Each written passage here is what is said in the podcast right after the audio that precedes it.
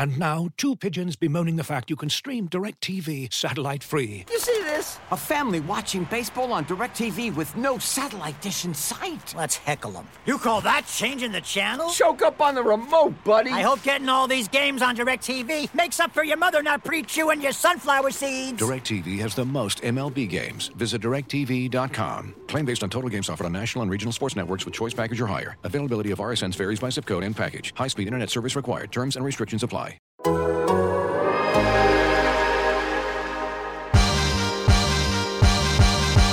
here, so I'm Shai Gilgeous-Alexander, and I'm down to dunk. Howdy, Oklahoma. My name is Chet Holmgren, and I'm down to dunk. Dead gum. I'm Josh Giddey, and I'm down to dunk. This is Lu Dort, and I'm down to dunk. I have. I don't, is that like you eat it together? everybody tells him to get the bag of burgers. I need like a straw. Like Howdy, I, I'm a, I'm an artist on the court. this is Jay Will, and I'm down to dunk. My name is Kenrich Williams, and I'm down to dunk. It might be Aaron Wiggins. This is a troll. It's a troll. I'm trolling. Howdy, partner.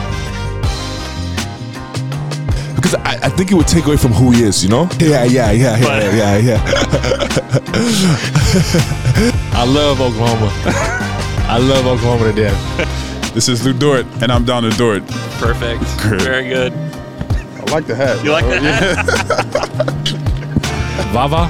This is J Dub, and I'm down to dunk. I've been doing a lot of dunking. Welcome to Down to Dunk. I'm your host, Andrew Schlecht. We're part of the Athletic Podcast Network. With me, as always, on Mondays is my good friend, Michele Berra. Michele, what's up?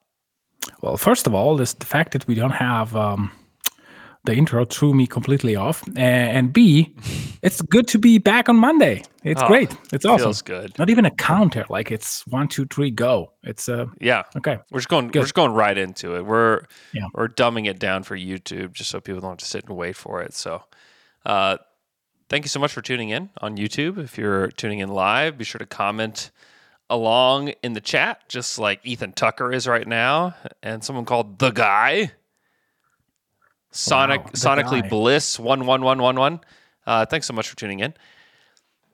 So the Thunder beat the Houston Rockets 123 to 110 in a very, very interesting game. In a game that looked like, oh man, this looks like the last five times they played in Houston because they had lost five in Yeah. a row in Houston. And they're down, I think, 14 in the second quarter, and you're just heading, you're just, you're just sitting here watching it like this. And you're like, why? why is this happening? Like this is like they're playing so bad. There's like no effort, and the Rockets are giving everything that they have. I mean, every Yeah. ounce of energy and all the physicality was coming from the Houston side, and the Thunder were just kind of going through the motions. And you're and you're just it's like, why does this always happen in Houston? Because it seems to happen every time. And then in the third quarter, they just woke up and they beat them 30 to 21 and then they just just kept their foot on the gas mostly because of Chet who was insane in the fourth quarter. He said that he was doing his uh, his best J Dub impression in the fourth quarter. They beat him 36 to 27. Ended up being a great game. Chet finished with 29, 8, and 7, seven assists, a steal, three Yeah. blocks, only two turnovers, only three fouls in 33 minutes, 11 of 16, 5 of 8 from three. And with the five threes, he got over the hump with 100 threes, and he's now the first rookie in the history of the NBA to have at least 100 blocks and 100 threes. He's got well over, he's got 100, 150 plus blocks, but to get over 100 threes, and he's got 25 games left. So, Yeah. like, NBA history is just being shattered by him, and it will be. And Wembanyama's been doing stuff that's crazy too. Those two, you know, as much as we, and this is a, a Thunder problem and a Spurs problem and like a whole NBA problem. Like we have to try to tear, you know, one of them down to build one of them up, and I'm even part of the problem. Let's just face that. Um, they're generational players. Like these are like two generational bigs that unlike anything we've ever seen before Yeah. and it's just really cool that they're both this good this early and you just start to kind of think about what could they possibly be because we haven't I mean this is one of Chet's best games. And he really was playing well off of Shai. And you're like, man, what is this is halfway through year 1 with these guys and they're 40 and 17 part of the way through year 1. Like what does this look like in year 2? What does this look like in year 4? You know, what what is going to happen when these Hang two on, actually though. get to play together? Why are you why are you making this a two man race? I mean, I know that they are the, the only two rookies, but um, in terms of future big men, there is also Alperen Sengun. Sorry, Wow. Shout, shouts, it was so satisfying. I had in my head that tweet. I don't remember even who tweeted um, this little table, like two columns, Mm-hmm. uh, with um, on one hand uh, Chet Holmgren and on the other Sengun. It was a lot of like dots uh, or whatever check check marks, like green check marks on on Sengun and bad X's, red X's on Chet Holmgren. And in the fourth quarter, I was saying, "Wow." Th- This is this is so perfect. It has to be this way. It has to be like a moment where Houston like start to say, "Okay, here we are, Thunder again," and then, "Oh, oh, oh no, oh no, no, no." Mm-hmm. The end. And it Sorry. was over pretty quick. Yeah. Like Chet slammed the door in their face pretty quickly in that Yeah. fourth quarter. It, I mean, it was, I, I, my jaw was just on the floor at the beginning of that fourth quarter. I could not believe it. I mean, his, his fourth quarter stats 19 points, two boards, an assist, and a block, seven of seven from the field, three of three from three, hit both of his free throws. I mean, he was as perfect as he could have been in the fourth Yeah. quarter. It was it was crazy. The threes just consistently just falling. And from different places too. You know, like one Yeah. from the corner, one from the right wing, one from the left wing. I mean, it just didn't matter. There was just no stopping him in this game. He's just a shooter. He's just a Yeah. very good shooter. And I mean, he can legitimately go for 50, 40, 90 in uh, in a couple of seasons where when he starts to make his free throws with a little bit more regularity. I think Yep. that uh, the reason why he's not there is because he takes just random free throws, not really like five, six, seven per game. Otherwise, it would be there, I think. And I mean, um, this morning while I was recording Thunder After Dark with John, I said, well, me and Andrew, we were joking at in um, during the draft coverage. Can he be the best player in the uh, on the Thunder? And then we saw Shai uh, and Dub like taking a huge leap. Can we say that we are not entirely sure that this is out of the question today? I mean, it's unlikely because Shai is an MVP candidate, and to have like another one in the pipeline is extremely unlikely. But it's like 29 8 and 7 like what are we talking about it's it's just it's just another level and i mean the fact that he had maybe 15 20 days where it was not the best version of himself and for the rest of the season he was basically an all-star Mm-hmm. like it's it's just um it's just perfect and another comment that I made this morning, uh, and I'm sorry if someone uh, already listened to that podcast and uh, re-listened to this uh, as well, uh, like Michael Clampett on the on the chat, who clearly uh, listened to that podcast. Um, I think that that unit that played the fourth quarter with Cason uh, and or Wiggins plus Giddey plus Chet plus uh, Gordon Hayward and Dub tried to take the ball from J Dub's hands and put him in uh, Giddey's Mm-hmm. and the spacing was there. The ball was flowing, and even if Giddey was not perfect uh, on offense, I think the um, that unit worked. Yeah. And I think that this is some it, it worked because Chet Holmgren was just uh, decisive, and he was opening the the court from from everybody else. And and if you have like a J Dub efficient night, because it, it took like 22 shots, not not like a, a low amount, this can be a blowout. Just just a 30 point game or something like that. Mm-hmm. Yeah, I I thought they played played it really well, and I thought you know they they were ready to play the Rockets with the way they used Josh because he wasn't just this guy sitting out on the perimeter waiting for the ball, you know, sitting there wide open, not knowing what to do. They used him as a screener. He moved throughout the defense, and he found different spots. I mean, his when have we seen a stat line like this from Josh? I mean, this is is a very unusual stat line. Two points, nine boards, five assists, three steals, and a block.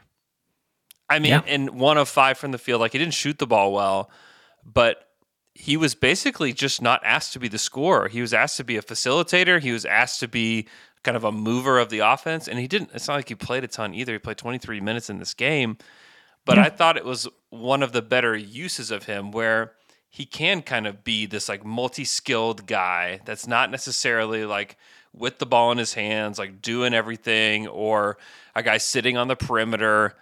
You know, that's that's been the problem. And, you know, shout out to the Rockets for giving this look to the Thunder early on in the season. Because Yeah. had they just gotten it today, or had they just seen it for the first time, like if they played the Timberwolves in the playoffs, and the first time they saw it was Gobert doing it, I mean, they would be Yeah. s- kind of screwed. But the Yes. fact that like the coaching staff, and this is part of why I was like, let's just kind of be patient. And and it may not still work out with Josh. I don't know. I don't know if it's going to work out with Josh or not. But what I can say is that they're figuring some stuff out on how to use him because I think a lot of like fan solutions are, well, just don't play him. Like you don't even have to play him at all.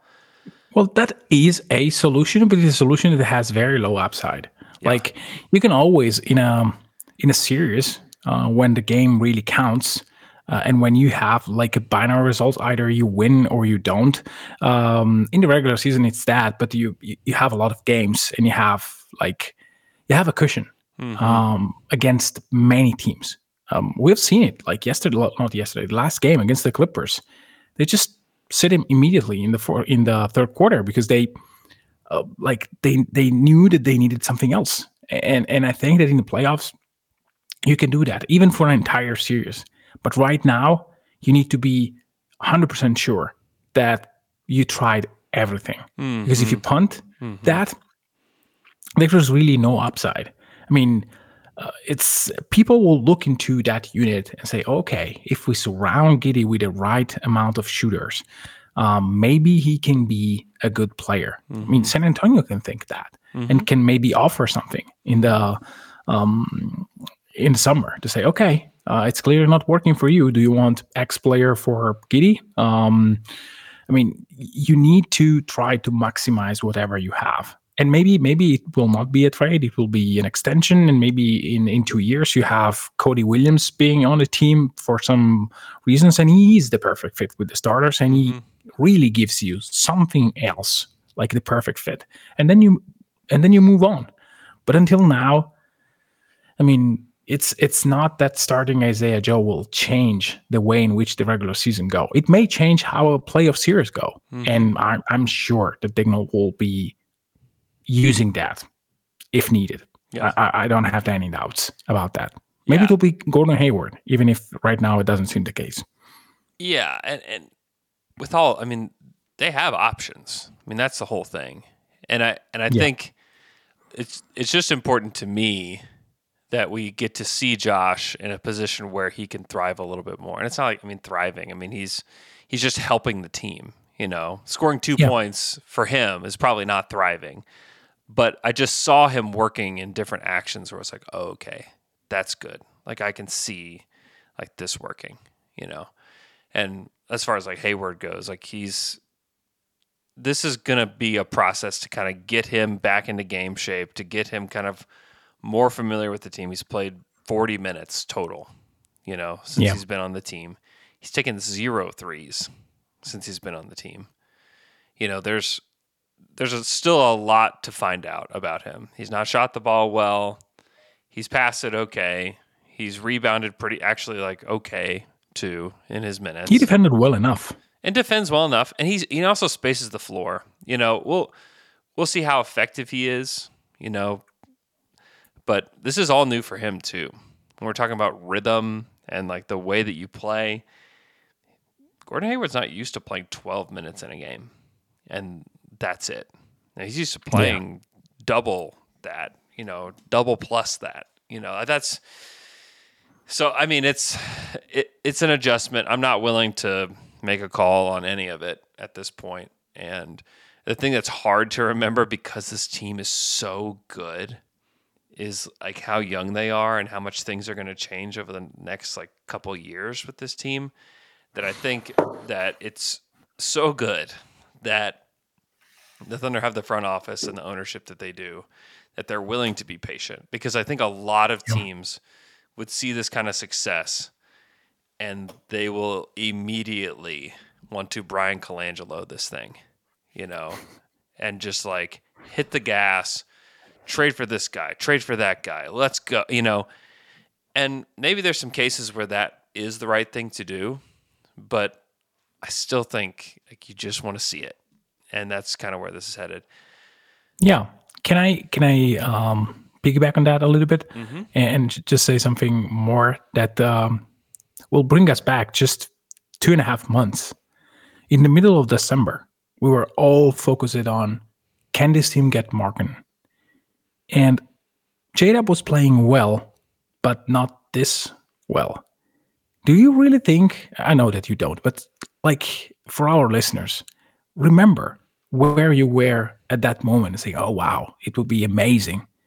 But if you have Markin on the team, J-Dub and Chet will not get the same opportunities. Yeah. And we may not see the two two games in a row where both Dub and Shai um, make 30. Um, they almost did Chet and Shai last night. I mean, these things, if you have another player like that, they will not work as well. I mean, this is why, even if this team is ready, um, they have to go through their first run together and see what happens. They deserve that. They really deserve to be the guys that will just take the whatever the regular season gives them and bring it to the postseason and try to, to get the most. Will they be eliminated in the first round? Great. We'll take it from there. They they deserve the chance to be um to, to play that, to be to own that, to just own whatever results it comes, and then you can you can start discussing adjustments and and whatever. Um, these these I really think that this crew needs that. Yeah, definitely. Uh, we do have a super chat over here from L Sombra Regio Seven, who says, "Did you see Thunder Focus's X thread of teams with eight plus net ratings? Since '97, 26 teams had eight plus net ratings. 10 of the 26 won the title. 12 of 26 made the finals. 21 of 26 made the conference finals. Only five were bounced early." Uh, then he has another one. The math says teams with a net rating of plus eight or above have a 38% chance of winning the title, 46% chance of making the finals, 80% chance of making the conference finals, and OKC has a net rating of plus 8.1. So, Yep. I mean, the stats like point to and have been pointing to for a while that this is not just a normal team that this is a contender and a team that can really make some noise in the playoffs. Yeah, they're 8.2 after that game yesterday. The the the the number that I think a lot of like people in the NBA look to is even lower than that, that it's a plus 6 mm-hmm. is like a contender status team. And if you look at who the teams are in the NBA right now, there's only 3 teams that have a plus 6. It's the Timberwolves, Thunder, and Celtics. I think there's probably more contenders than that. You know, the the Nuggets won the title last year and they did not have a net rating there. There's only actually one team with a plus six net rating last year. It was the Celtics.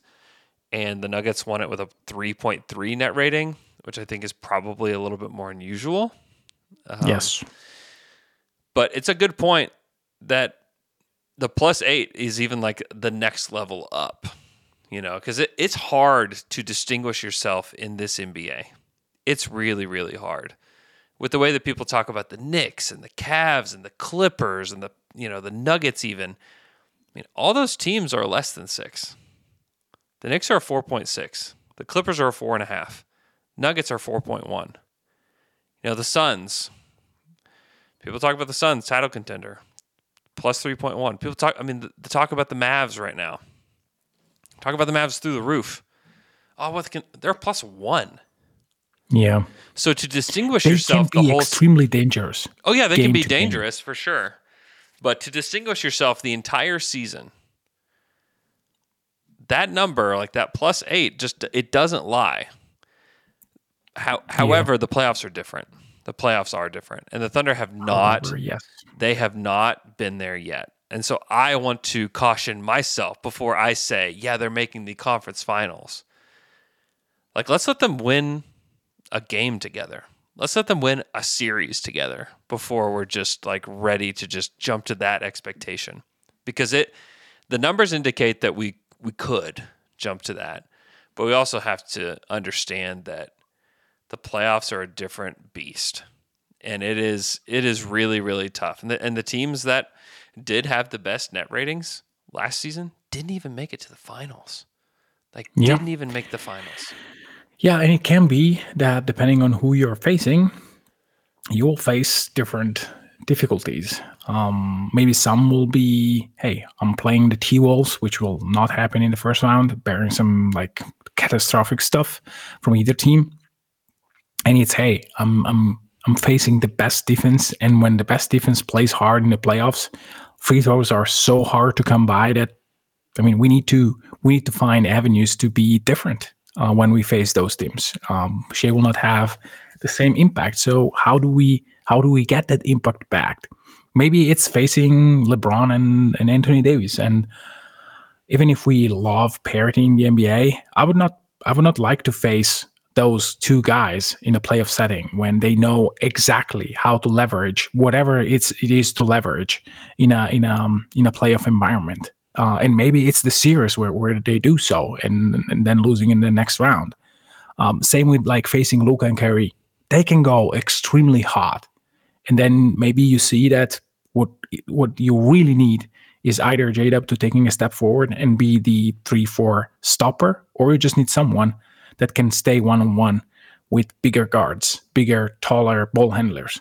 So like there will be very different uh, difficulties that this team will face, but they have to start facing those.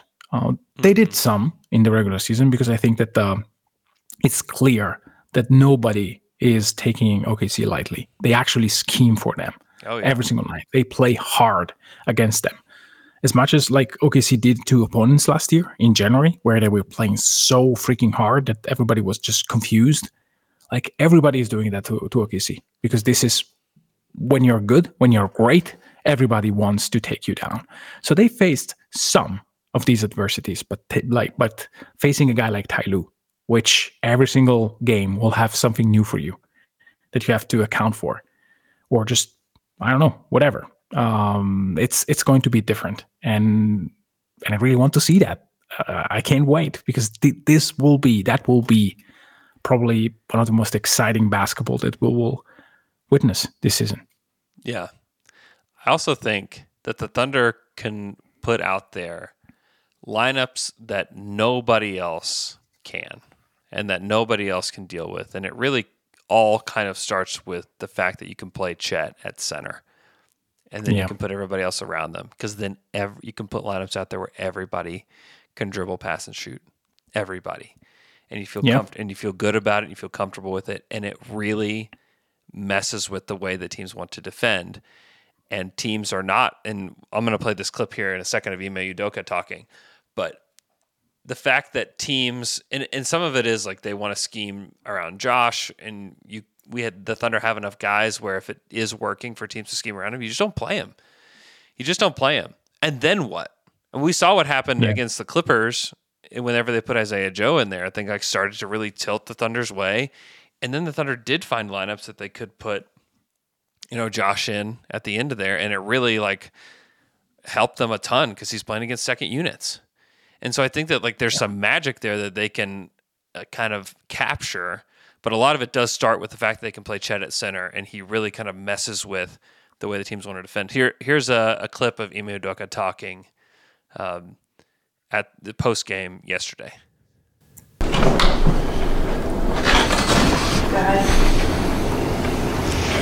I'm sure you wanted closeouts on Holmgren.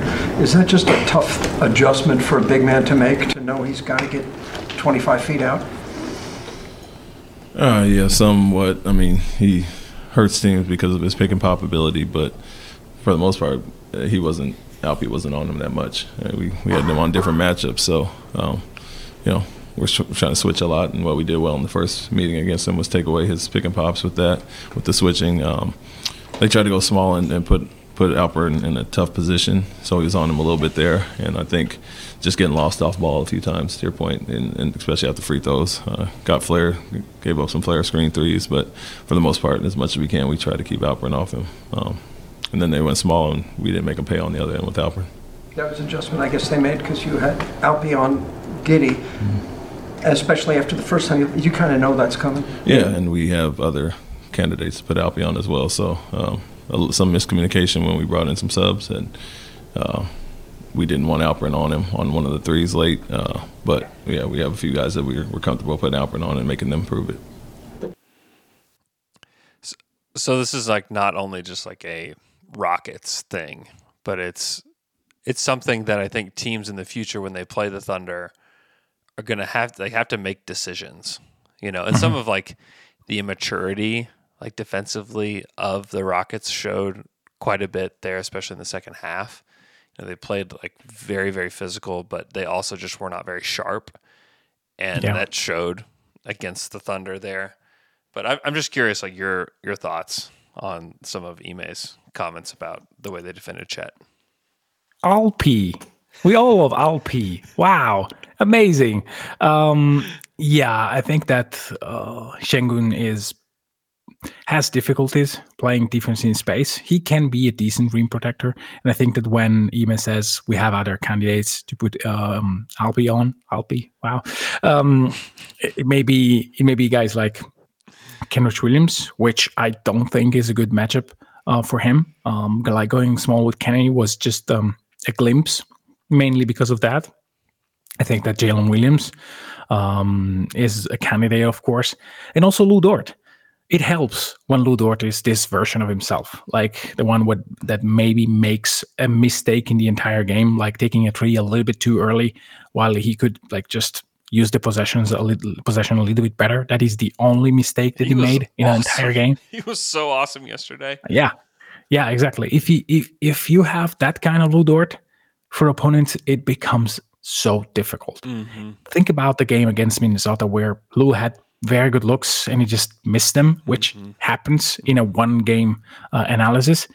If it was like uh, last night, Lu Dort, that game is a win for for the Thunder, and that strategy looks very dumb because Lu Dort is for the entire season a 40 plus percent three point shooter, mm-hmm. and he's playing exactly the role that um, you thought he could play, and I thought he couldn't because of the shot selection and and just the lack of improvement from the three point line. Now, um, I think that when you have a play a player like Alpi, um, you have to make compromises, and and when you when you're not sharp enough, then those compromises are going to ruin you um, on both ends. Because I think that uh, Ime is right. Um, is right. Uh, they didn't use Sengun as well as they could because they started playing.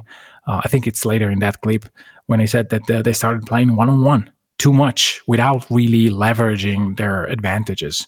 I mean, um, I said it again this morning with John that when Jalen Green started to go one on one, I said, "Nice, this is mm-hmm. so nice." I Thank really hope you. that it continues because Thank you. yes, it can happen that Jalen Green go goes supernova, and you know what? If he goes eight out of nine from three, great. You lose the game. It happens. I mean, it happens. Um, but most nights than not, like playing one on one against the OKC defense is not the way to beat that defense. And and and yeah, this is what happened. And and the, the block of the night was just Tongan waiting from Jalen Green. Uh, he tried to like to to circumnavigate him, and Chet was just there staring and said, "No, no, that's that's really not enough. I'm here, and you will not score." So I think that um, again, when you have a player like Sengun, you need to you need to have him um, in um, in a setting on offense where he's dominant. And if you if you just use him as a random big on offense and you ask him to play in space defensively, then it's then it's a disaster. And it's similar to Vucevic. Like if you yeah. use Vuce as a mismatch, he can be extremely helpful defensively, and you can uh, sorry offensively, and you can build like a normal defense. Billy Donovan did uh, with Vooch as your center. But if you don't play to his strengths, um, then it's uh, then it's tough a tough sell. And last night that was on display. Mm-hmm. Yeah, I think we're we're just seeing the Thunder kind of scratch the surface of being able to use Chet as a way to just gain so many mismatches. And it's going to Yeah. get better. Like these players are going to get better. They're going to get better at it. They're going to figure things out. And I, you know, the roster's going to change over time too. You know, things are going to look different in a couple years. Uh, so it's, I just think that it's, it's crazy that this is this is maybe like the worst version of the Thunder that we'll see for a while. You know, and they're um, Yeah. and they're really really good. they're, Yeah, exactly. And they're Uh, uh, amazing. Yeah. Yeah, and speaking of like adjustments and stuff like that, I think that there is something cooking with Isaiah Joe. He's playing so little that I don't really understand it. And I think that this could be something that OKC at some point magically in the playoffs says, okay, Isaiah, 30 minutes a night. Yeah. And that's that's it. Um, because he's he's really not playing enough given the the way in which he plays in general. He's good on defense. He is a constant, constant threat from anywhere on the on the floor. He can he can take shots from the logo and probably hit them at a 30 plus percent clip.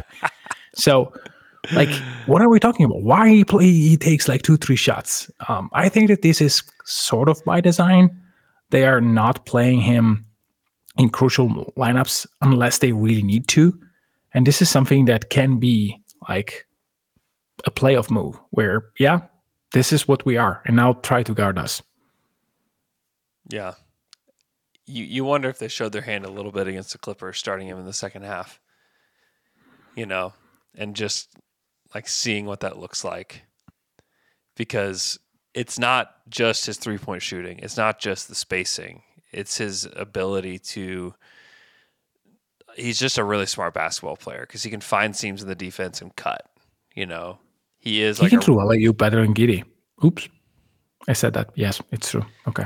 Yeah, it's probably true, and better than Hayward too. Apparently, after the after the other night, uh, Mark after the Clippers game was like, "Man, we got to work on our lobs." It's, he's Yeah. talking about how bad they were with their lobs. Um, yeah, I, I there's there are some levers to pull. There are some things that they can do with the, with this roster come playoff time that they're not necessarily doing night to night here with this team. I mean, they could just start Joe Yeah. and then bring Giddey off the bench. And I think if you did it now, teams would be like, oh, okay. If you just did it randomly in a game five, it's tied 2 2. You're going, let's say they're coming back home and it's tied 2 2. You're playing the Lakers and you start Isaiah Joe. And they have just been Yeah. like defending the this, you know, Giddey with starting a lot. If you throw in Isaiah Joe, it's like, oh, okay, like that's a huge adjustment for the other team. Well, now, like, what do we do here and here? And then you put Giddey in, you know, with the second unit, and he's surrounded by shooters, and he's just throwing dimes left and right. It's like now, like now what? It's you don't want to just show everything you got throughout the entire Yeah. season, you know, because Yeah, you need to try it a bit, but you don't need to show your hand Yeah. like entirely. And why it has to be the Lakers? Why why can't it be like I don't know someone else? why are you scared of the Lakers? Uh, I just think that they they they have stuff that can create issues to OKC. They have LeBron James, and OKC doesn't really have a LeBron James stopper.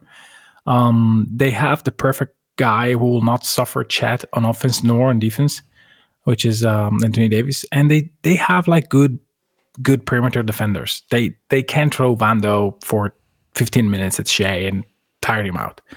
Um, I don't know. I I generally don't want to play the Lakers. I think it'd be fun. I think they'd beat them. Sure, if you think so.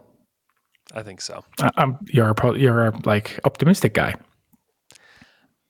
I I don't I, I would like to see the Thunder arrive on the playoff stage and play a team like play a team that has like a Titan, you know, and for them to Yeah. beat, and for them to beat that team. Because like if they beat the Pelicans in round one, like that would be cool. I mean, it'd be be great for them to just get to round two. But like if they beat the Lakers or the Warriors or something like that, you know, it would feel it'd feel different. I think. Yeah. And they would be on ABC too, which would be also Sure. also cool. And to not be the, I mean, that might swing my judgment if I if you guarantee me that is Michael Mike Breen like commenting those, I would actually I would actually allow whatever yeah, and, and like honestly, like I know that they've got this great net rating. They got, I mean, I just I don't think they're going to win it all this year. I think they have the potential to win it all in the next like few years. Like absolutely, they do. You know, I I would love to just see them arrive on the stage and play like a team that's going to put them on ABC and for them to go out and beat them because I think they could. Yeah, they it. can do that in the second round. they can do like Clippers in the second round. That that would be actually a great, great, great second round matchup. Isn't that interesting? I mean, the Clippers. I was talking to just Clippers beat writers before the game, and like both from from our company, Law Murray, and then I was talking to the guy from ESPN. And they were both like, "Yeah, I think the Thunder are going to kill them tonight." I was like, "Why do you? Why, why are you saying that?" And like, they just struggle against young teams, like, like young athletic teams. Mhm. I was like, "Huh, that is really interesting." because like the Clippers are they're really that's a really good team. Like they're really stacked. Yeah. But I mean that would be that would I mean there's some titans on that team, man. PG, Yeah. Kawhi. I mean to to beat the team that has Russ and Harden on it, you know, Russ Russ may be one of the key reasons why they would win that series, just because he's I mean it's I mean it's just not been good. I mean Yeah. so I mean, I don't know. I I'm just going to I I cannot I just cannot wait for the day where I'm like getting ready to go to the arena for an NBA playoff game with the Thunder in it again. Like I just cannot wait for that day. Like I am so so excited. I at at the end of like I don't really care who the opponent is. I'm just ready to see playoff basketball back in OKC. I'm so so excited, and the, and the, that it's this team who I mean it's one of this is one of the most fun basketball teams to watch, like period, in the league. Yes. You know. Yes. And That is not debatable.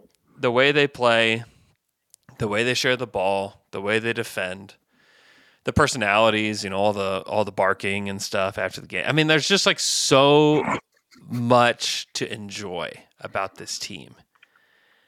And I just cannot wait to see them like start to put it together in in playoff basketball. And to see like what does Mark Daigneault do? How does he make adjustments, you know, throughout a series? You know, what does that look like?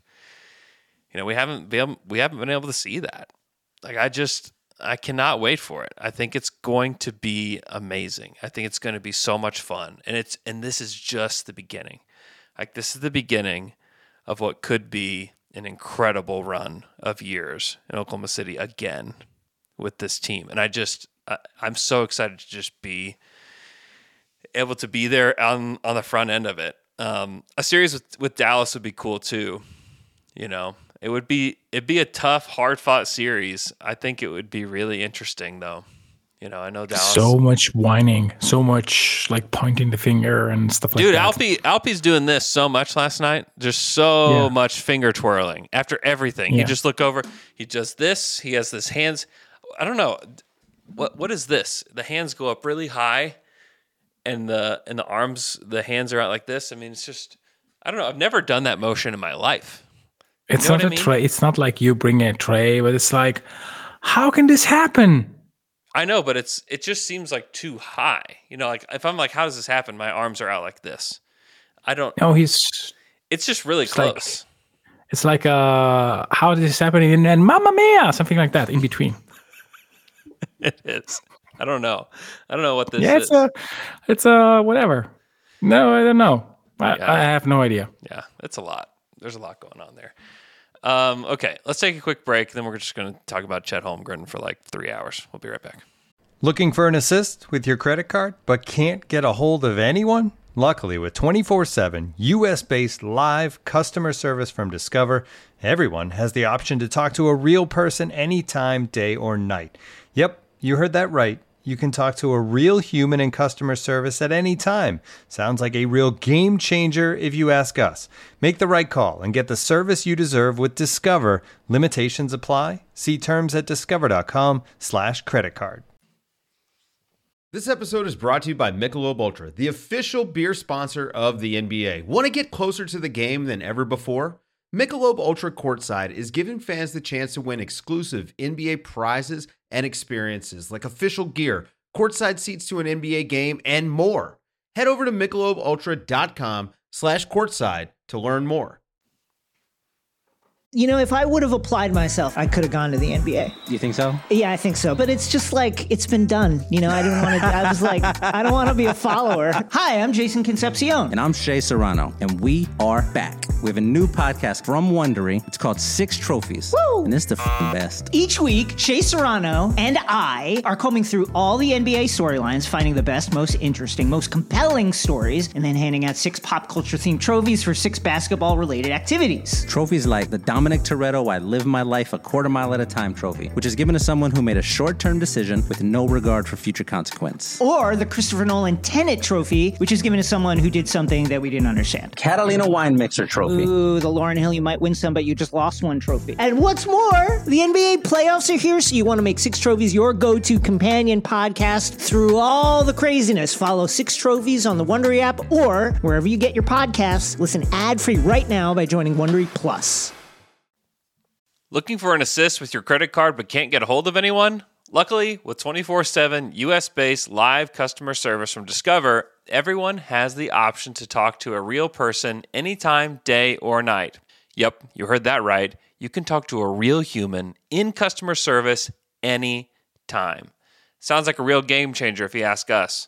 Make the right call and get the service that you deserve with Discover. Limitations apply. See terms at discover.com slash credit card. And we're back after that quick break.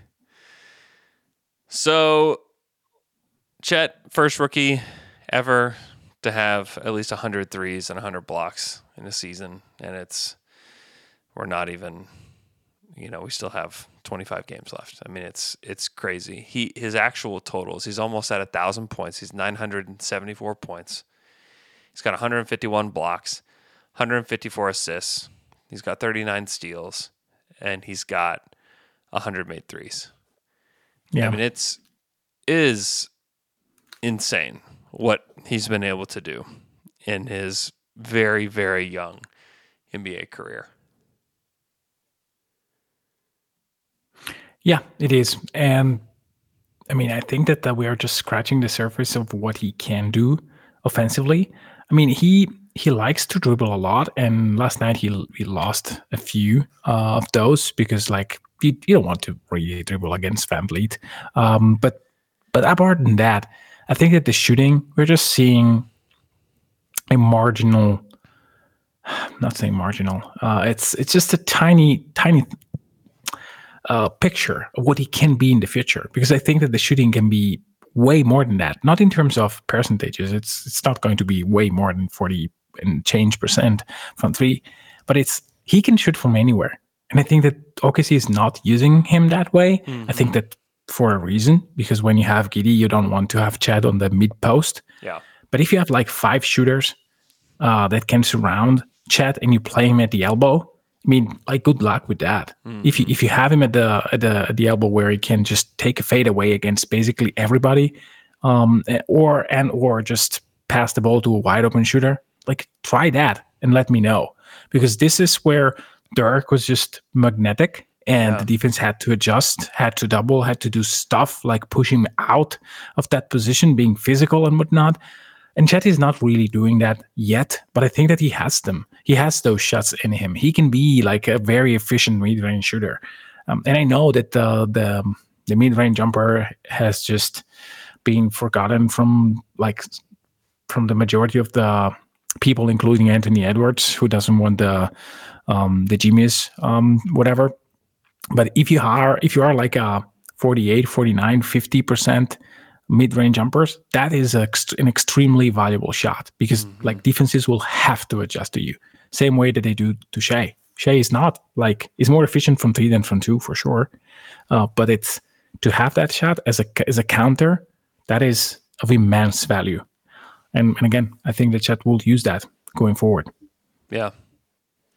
Yeah, Chet recorded 29 points, eight rebounds, seven assists, three blocks against the Rockets. Kevin Durant is the only other Thunder player to register those numbers. Wow. That's crazy. Yeah, it is. That is absolutely crazy. And then the Thunder hit 40 wins before 20 losses, which is Phil Jackson's contender rule uh, last night. Yeah. Uh, they only have 17 losses. Last season, when did they reach 17 losses last year? December? Yeah, December 14th. Yeah. They reached 17 losses December 14th. We're February 26th. We're almost to March. Yeah. And that's the amount of losses that they have. I mean, it is it is pretty crazy that they're that they're already there. So it's yeah, it's, they reached like 17 losses two months after, and they reached 40 wins two months earlier. yeah. That's a symmetry, balance. Amazing. Yeah, Wow. yeah, it's true. And they were 11 and 17. Yeah. When they had 17 losses last season. 11 they were 11 and 17. They still ended up getting 40 wins. But they didn't hit 40 wins until April 9th last year. Yeah. Like that's when they hit 40 wins. You know, we're in February. February 25th, they hit 40 wins. I mean, this is it's it's a crazy jump. I mean, the jump from the 21-22 season to 22-23 was it was wild. It was wild. I mean, it didn't take them very long at all to get to 17 losses. December well, it was about the same amount of time actually. It's that's what's kind of crazy is that it was December 10th when they hit 17 losses. You know. In 22. Mhm. Yeah, I remember us discussing that the season was felt different, but looked by the numbers very similar Mhm. uh, in terms of win and losses. Katie was not playing well, and Dub was just starting to uh, to get into a groove. Um, so yeah, it, it happened later, and this is why Presti was so cautious. I think, um, saying that they played basically a good month, good month and a half, which actually was the case, but it was way closer to how they are playing now. I mean, that was the blueprint. That was OKC basketball. Then they lost themselves because, again, uh, you need time to solidify habits and stuff that you do on the court to a certain degree. And now they are playing at full strength um, almost every night. That it still happened that they have a bad game. Pistons, Mavs, it happens. Um, But they don't have extended bad stretches. I mean, last season I think they had six stretches where they lost three or more games in a row. You know, they started the game. They started the last season. They lost three in a row. Then they won four, and then they lost four in a row. And then there's like one, two, three. There's like a five game losing streak in here. I mean, it happened six times where they lost at least three in a row last season. It hasn't happened once this year. Yeah, and the last five times that they they lost the game, they also lost the other the, the next one. They lost just in couple. It's weird. It is I don't know. weird. One, two, three, four times that they've done that. Four times, yeah. Yeah, that is bizarre. Where they It is lose, bizarre, They lose two in a row and then they win. Yeah, it's only happened one, two, three, four, five times where they've lost a game, then they immediately win. Yeah, Yeah. I mean, this they just the resiliency of the team. I mean, that's a word that I hear Mark say all the time, and it sounds maybe cliche or just kind of like okay, whatever. But I mean, it's true. Like there's like some true resiliency that exists within this team. You know, and a lot of it is the consistency of Shai. I mean, honestly, I mean the, I mean you're going to get the 31, five and six with two steals like every night. Like that's what you're getting from him every night, no matter what. Know, J Dub can be a little bit up and down. He'll he'll have some like big big games, and then he'll have some games where he's He's not. just normal. He's just a normal player. He's a normal, second year player. normal great player. Yeah, Like a, a normal great Shai second year is- player. Yeah. Shai is the anomaly. It's fun. That it's funny that we we we spent like what 45 minutes and 33 seconds discussing last night's game, and Chet Holmgren and uh, Lu Dort that was great, and Hayward like hairballing shots, and and Isaiah Joe being the Swiss Army knife, and I'll be I'll be here, I'll be there, and you know among all this, Shai made 36. Yeah. On 23 shots, which is like how how is he that good against basically everybody? Everybody. Basically ever. Like all the time. He's just walking 30 point efficient 30 points. And if you like there, there there has been scores like DeMar being like, yeah, um he he'll get his and like you can count on his scoring. But to being this efficient, like this is not this is the the abnormality. Like guys that that can hit 30 i mean you you can you can go back to russ in in his mvp season. He was getting 30s but how? Like it's not the same. It's really not the same. It's 23 shots and 36 points on probably 29 shooting possessions. Yeah. this is insane efficiency. It's just like what can you do like what can you do better than this it's it's just insane maybe, maybe kd in uh, 2014 2015 i was saying with john that is who reminds me of in terms of efficiency and just being consistent Yeah. Yeah, Ru- Russ's season was so stupid. The 16-17 season was so insane. Yeah. That Denver game, like we talk about all the time. Do you know what his stat? You know what Russ's stat line in that Denver game was? i think he scored 40 50, 16, and 10. yeah 50, 16, and 10 against Memphis. he sold he sold to a devil that season He must It never- have. it was I never mean, the same He must have. I mean, there are some just bonker stat lines against Portland in a loss. He had 58 points, oh now how many shots though 63. I'm just kidding. He had 39. Yeah it's still it's still good enough efficiency don't get me wrong russ in that season was just very good to a lot of a lot of met- metrics but it was like probably a 58% three, uh, true shooting and maybe 50 low 50s in terms of efficient effective field goal um Shai's way above 60 Oh yeah, Shai is. I mean, he is one of the most efficient players in the NBA. Like, period. And like, yeah, Kevin is. Kevin is like one of one of like the comps. I think. Like, let me look up his 14-15 year, because it was, or thir- was it 13-14? 13-14? Yeah, yeah yeah probably so yeah, 13-14. Yeah, he didn't take more than thirty four shots the whole season. Kevin didn't. Yeah. and he was like not playing with Russ for a majority of it. yeah he he his his season high oh my gosh. He had 54 points on 28 shots. Yeah. one game that season.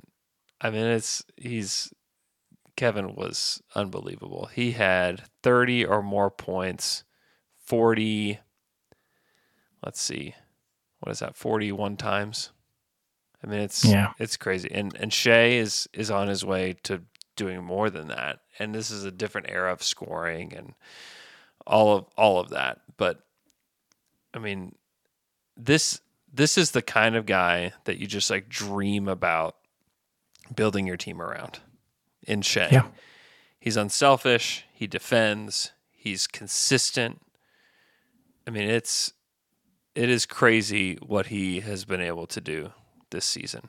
Cuz I mean, he's had he's had like a few games where he just hadn't shot the ball well, but he had the one game against Denver that was just it is almost like unimaginable that it will ever happen to him in his prime ever again that he will score 7 points in a game. I mean, that was like one of the weirdest games ever. Um, then against Dallas and that just stinker of a game, you know, 17 points against the Clippers and another stinker, 19. And then he had 20 or more in all but three games. And then he's Yeah. just, I mean, he has, he's had the most 30 point games of anybody this season. He scored 43 twice, 43 other times.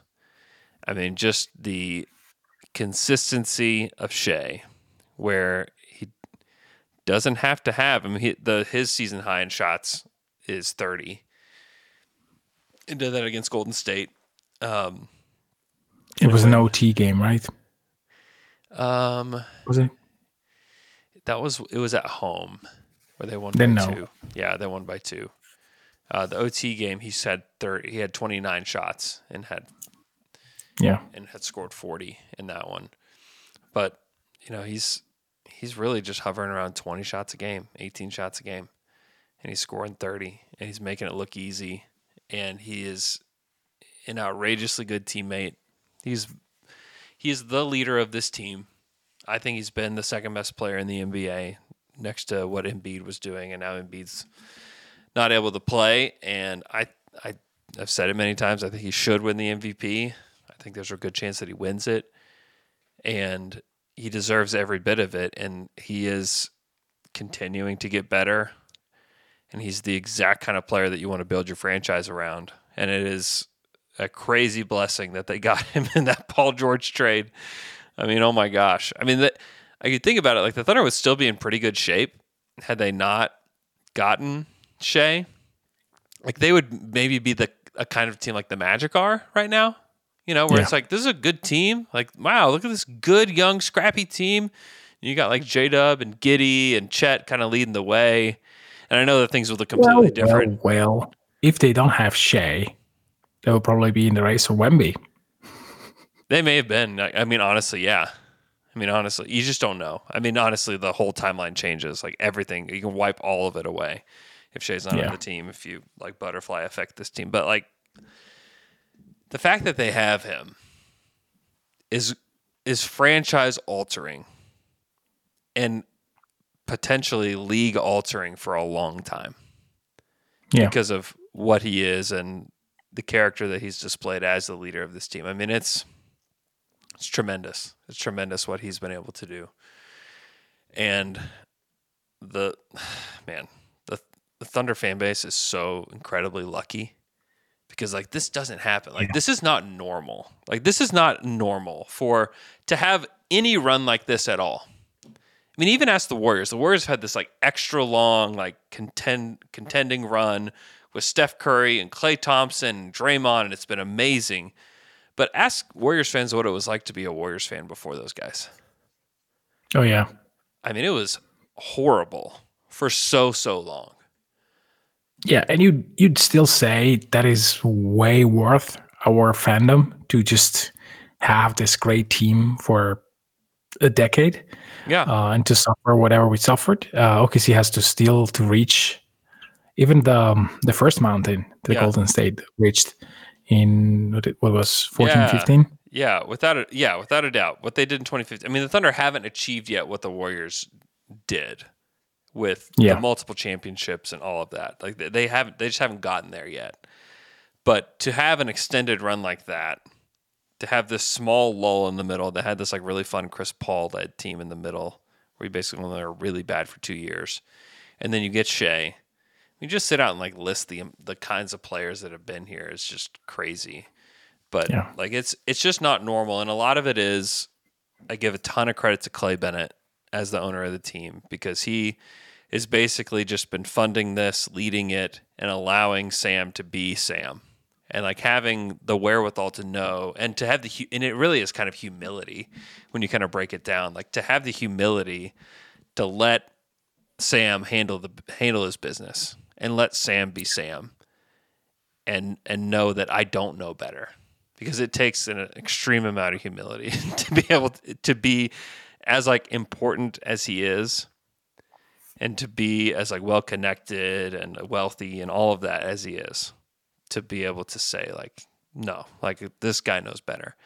And then Sam to just I mean Sam has just continued to kind of push the envelope when it comes to being an NBA GM and you know he's the one who started all the draft picks you know for players you know. He's the one who uh, he's already starting this what I think will be a trend of taking mediocre draft picks and pushing them in the future for draft picks that have you know a lot of upside. You know he's he's continuing to find these like little creases in places where hey I can I can actually help my team by doing this. And it some people look at it and be like why are you doing this? You know but later on they'll be like oh I get it. Like, why do the Thunder have a lottery pick this year? They're the title favorite. Like, how do they have a? That's going. That is going to happen. By the way, like there's Yeah. a there's a high likelihood that that is going to happen. That the Thunder are the title favorite, and they have a potential lottery pick coming their way. I mean, there's the way that he has it set up is the the absurdity of this is only beginning. They they have lottery pick this year, and they're really really good. But what but what happens when these guys have played in you know four years in the playoffs together, and they have a lottery pick coming their way? I mean, it's it's absurd what what has happened, and it's it's so exciting to kind of watch it unfold. Um, Michele, you got anything else before we go? I know I just kind of just rambled for a while. I was just um, watching pure poetry here. Um, Shai's synergy page, like it's just It's pure crazy. Awesomeness. Like it's all excellent and very good. Yeah. like all of it. He's just yeah, like ninety second percent percentile in pick and roll handler. That is like crazy. ISO. Like, What's his ISO? um, ninety first. Yeah. 1.18. 1.18 in in ISO. ISO is crazy. It is crazy. Crazy. And I, I want to, I kind of want to click and see who's ahead of him just to see the kind of players that had. Um, yeah, I mean, Kris Dunn, whatever. Kawhi is ahead, which Mhm. Nembhard, Keyonte George, Bruce Brown, Brook Lopez, RJ Barrett, um, there's your Derrick, Derrick White. Wow, well, the attempt will not be. I was gonna say the volume is like to what about volume? Like where is he as far as volume? Yeah, goes? yeah. I was about to filter on like at least, I don't know. Yeah, give me the frequency. Yeah, let me filter at least 50 possessions. He is third. Yeah. Uh, Kawhi and, and DeJounte are ahead of him. Interesting. That's it. Yeah. Yeah, and probably if you filter to like maybe a 100 possession, which is probably what I should do, he's probably just just Kawhi. Yeah. Yeah, Kawhi's had a very impressive season. Very, Yeah. very impressive season. Yeah, no, it's um, still um, still below Kawhi and DeJounte Murray, but Mm-hmm. you know, mm, like To be to be third and to have like the responsibilities that he has had on both ends Yeah. is is crazy. And the the way that teams scheme for him is it's tough. And it, I mean it's things are gonna get easier for Shai because like J Dub's gonna get better, Chet's gonna get better. They're gonna bring other role players that maybe fit a little bit better next to him. Like there's there's gonna be improvements here. You know, and the Thunder are third in offense and fourth in defense right now. Yeah. Yeah. Yeah, it's it is crazy. It is crazy that um that he he has this amazing season and and somehow on some nights he's not the main talking point, not the second one. It's Mhm. like yeah, he's there. Yeah. Yeah, he's awesome. We know. And it's because he just does it every single night.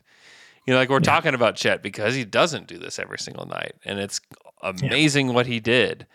And Shai, I mean, his stat line, I mean, 36, 5 and 7, three steals and a block, 13 of 23 from the field. Yes. I mean, it's Yeah, it's absurd. like, Plus whatever. 17. You know, he's, I mean, he, he just got to the hoop over and over and over and over and over again. I can't, I cannot wait to see him play tomorrow night. It's, it, tomorrow night's national TV. It's great for the Thunder. Uh, it's going to be a weird, weird night because the game starts at 9 p.m. Central Time.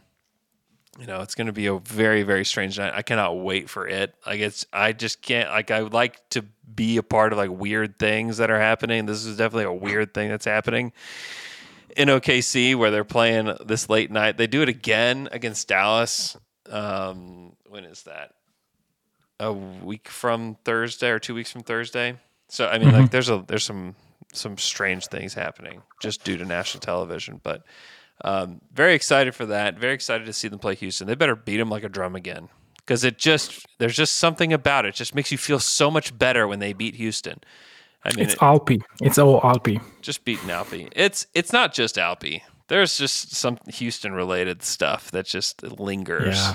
There's just like it just it festers and it lingers and the fan bases just go at each other and you know it just feel you just feel better when they beat the Houston Rockets. I mean that's just the way it is, and they get to play them again on Tuesday. So they better bring it Tuesday, uh, and then they they play on Thursday against San Antonio, and then they got uh, a little bit. Let's see, what they got? A couple days off before they play Phoenix and LA on a back to back, which would be like a really good test. You know, it'd be good for them to go like take care of business against Houston, San Antonio, and then you got a couple real tests against Phoenix Yeah. in LA, and it's a back to back. It's going to be tough. Like it's going to be tough to grab both of those, but like go split those on the road. You know, like go do that. Yeah. I think they can do that. Um, okay, thanks so much for tuning in to our show. Be sure to subscribe to our YouTube channel. We got some fun exclusive content there. So be sure that you are subscribed to our YouTube channel if you're watching right now. Just like Too Much Thunder is, just like Rev Supercars is, just like Dustin Johnson and John Chalky, Chalkley, all you guys, Long P, Matt Hartley. Thanks so much for Michael tuning in. Clampett on the chat. Yeah, shouts to Michael Clampett. Um, Yeah. yeah. So be sure to tune in for that. We used to we used to have people type in where they're from in the chat, and that's how we would end the show. We could, if you have any desire to just type into the chat where you're from, because we we have some listeners all over the world that listen to Down to Dunk that are Thunder fans from from all over. So if you have any desire to do that, you could do that. We could do that moving forward because it's kind of fun. Um, but yeah, it's it's gonna be it's gonna be a fun you know several weeks watching this Thunder team. We got OKC, Northwest OKC. We've got a late night in London from Cameron. Oh my gosh, we got a San Diego. We got Saudi Arabia in the chat. Um, Too much Thunder is living in OKC, but he's from Seattle. We got Chatamus and Yukon. We got Tulsa, Nashville, Arkansas. This is crazy. Minnesota in the chat. Come on, late night in London. It's eight eight p.m. British people. what do you know? we got Sandy in, in New York City, Sandy Clips in New York City. Oh, we got Lawton. Yeah, let's go. More people in New York. This is uh, this is wild. So thanks so much for listening. Hope you guys are having an awesome day. Uh, we got Star Chive from Hillsdale. Hope you guys are having an amazing day. We'll talk to you guys again on Wednesday.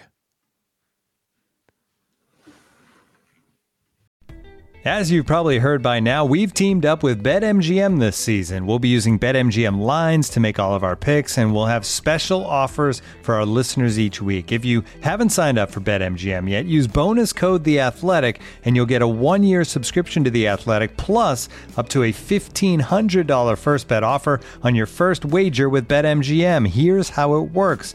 Download the BetMGM app and sign up using bonus code The Athletic. Make your first deposit of at least $10. Place your first bet on any game and claim your voucher for a one year subscription to The Athletic. See BetMGM.com for terms. U.S. promotional offers not available in D.C., Mississippi, New York, Nevada, Ontario, or Puerto Rico. Gambling problem? Call 1 800 Gambler. Available in the U.S. Call 877 8 HOPE NY or text HOPE NY 467 369 in New York. Call 1 800 NEXT STEP in Arizona. 1 800 327 5050 in Massachusetts. 1 800 BETS OFF in Iowa. 1 800 270 7117 for confidential help in Michigan. 1 800 981 0023 in Puerto Rico. First bet offer for new customers only in partnership with Kansas Crossing Casino and Hotel. Don't forget, if you haven't signed up for BetMGM yet, use bonus code The Athletic, and you'll get a one-year subscription to The Athletic, plus up to a $1,500 first bet offer on your first wager.